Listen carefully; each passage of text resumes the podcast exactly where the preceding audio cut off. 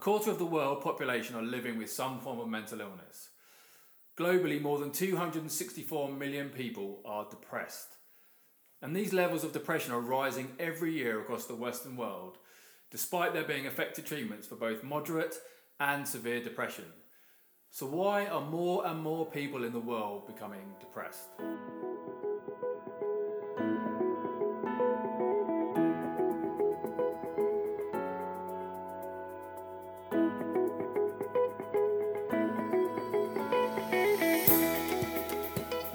Episode 10 of Better Brain, Better You, where we're trying to help you cultivate a healthy brain and build better mental well being at every stage of life, from troubled teens to older adults.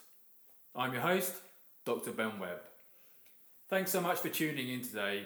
I really do appreciate you spending some time with me. Today, I want to discuss some of the reasons behind the huge rise in the number of people living with depression over the last few years in modern society. Let me be absolutely clear these reasons are only part of the story, but ones that I thought are relevant and would be good to reflect on in these challenging times that we're living in.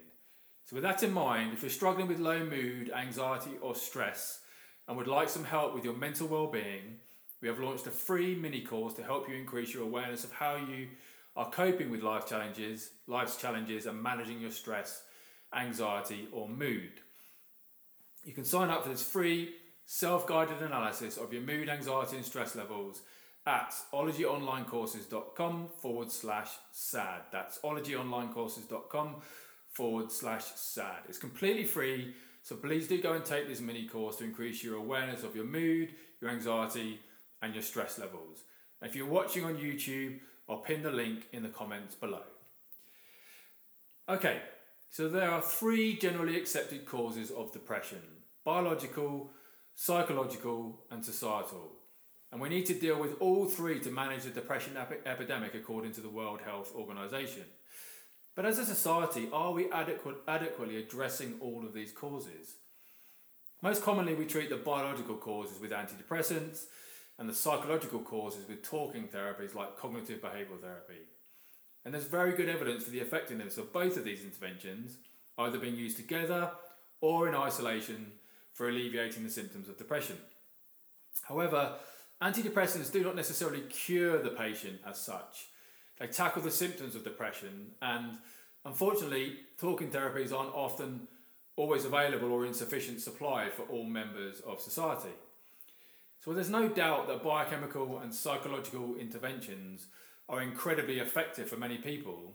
Their influence and effectiveness are undoubtedly modulated by many other lifestyle and societal factors. For example, there's a lot of scientific evidence for the importance of diet, nutrition, exercise, and other lifestyle and environmental factors on mental well-being.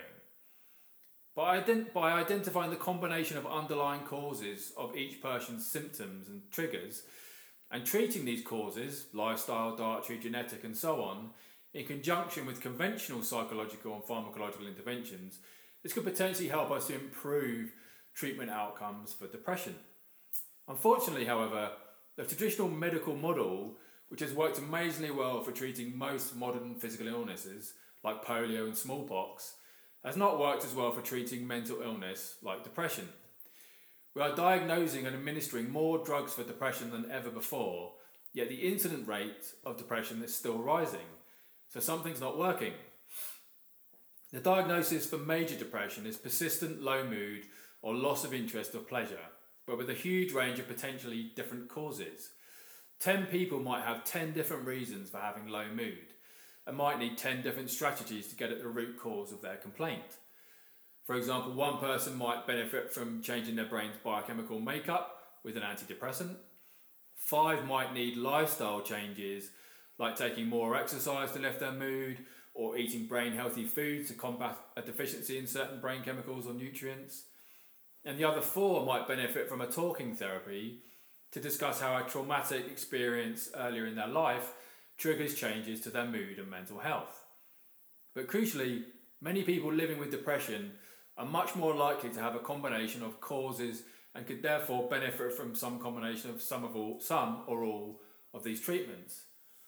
Unfortunately, as things currently stand, this personalised or individualised approach to treating depression can't be tested using the gold standard in medicine for evaluating the effectiveness of a depression treatment, which is what we call a randomised clinical trial.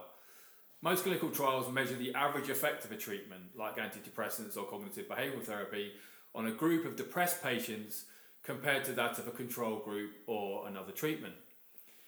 There's obviously a lot of variation in the effectiveness of that treatment on individuals in the group, which is not captured by these average measures.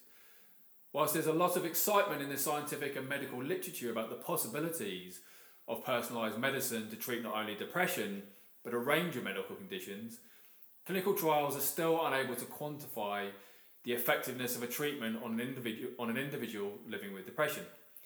So, this personalised approach for treating and managing depression could also consider the societal circumstances that contribute to depression, which are perhaps some of the most overlooked factors contributing to the current depression epidemic.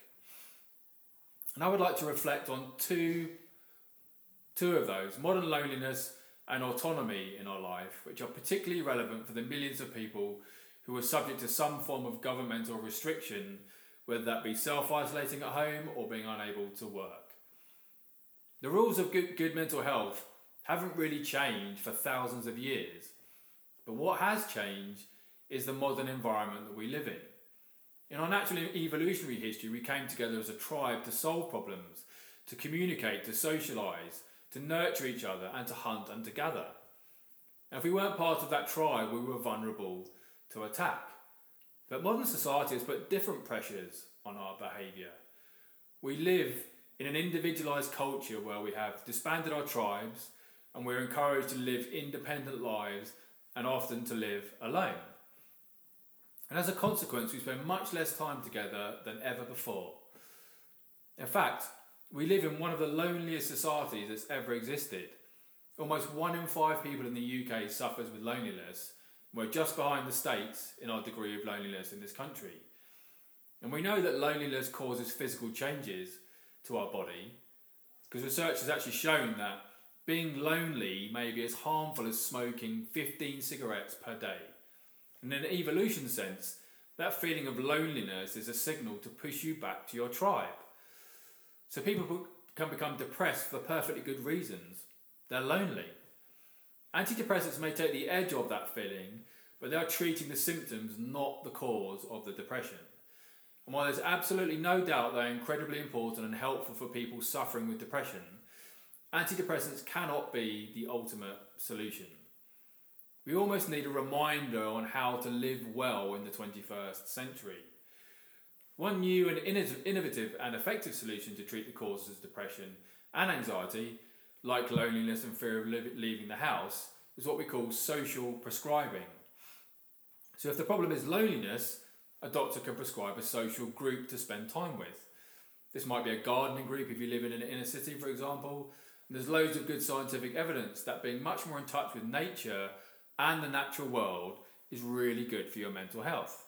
Or maybe park run, where local communities meet to run 5k around the local park, which is in fact, as the founder of Park Run said, a social intervention masquerading as a running event.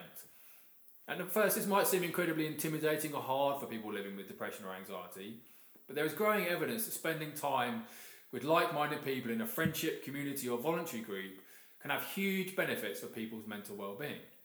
Before the pandemic hit, 60% of clinical commissioning groups in the UK had commissioned some form of social prescribing to, to connect people to community groups based on their individual mental health needs. So, social prescribing is obviously a huge challenge during these difficult times, but the massive increase in mental health issues that people are suffering during lockdown just serves to show us the importance of social connections for our mental health. And the other societal contribution to depression I would like to reflect on is your autonomy, the amount of control you have over your life and your work. For a lot of people who are depressed or anxious, there's depression or anxiety is actually related to their work. In the UK and Europe, about 13% of us like our jobs most of the time, and 63% of us are treading water in our jobs. We don't like them, we don't hate them, we just make do and we get by. And 24% of us actually hate our jobs. So that's an incredible statistic. 87% of us don't really like what we're doing, what is taking up more and more hours of our life every day. We're all working much longer and longer hours. And some of us work really never stops with the never ending streams of emails and demands on our time. And social science actually showed in the 1970s that the key factor that causes depression at work is having low or no control over your work. It's not the work that makes us depressed, it's being controlled at work by our bosses. My own experience is actually fit with the scientific evidence. I've worked in the university sector as a neuroscientist and a psychology lecturer, lecturer for the past 20, 20 years or so.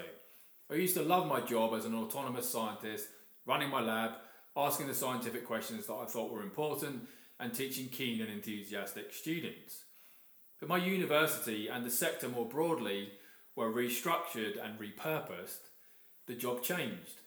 I had to start accounting for and justifying every minute of my working day to some faceless manager who was completely clueless about the science and work we were doing.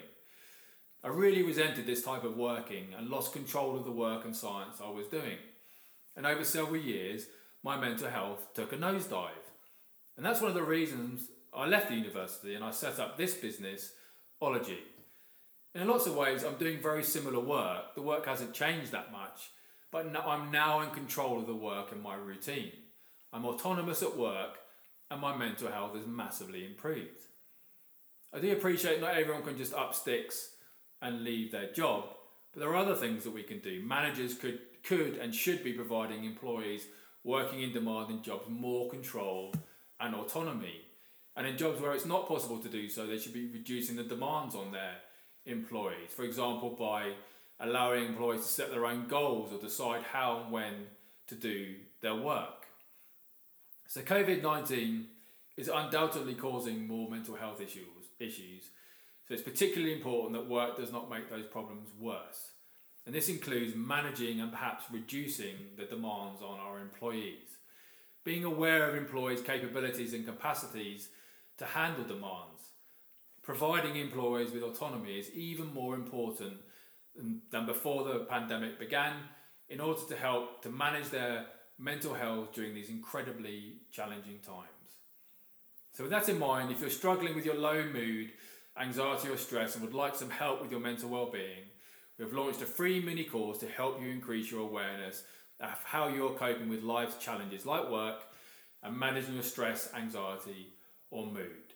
You can sign up for this free self guided analysis of your mood, your anxiety, and your stress levels at ologyonlinecourses.com forward slash sad. That's ologyonlinecourses.com forward slash sad. It's completely free, so please do go and take this mini course to increase your awareness of your mood, your anxiety, and your stress levels. Thanks for taking the time to tune in today. I hope you enjoyed this episode and found it helpful, and I look forward to hanging out with you next time.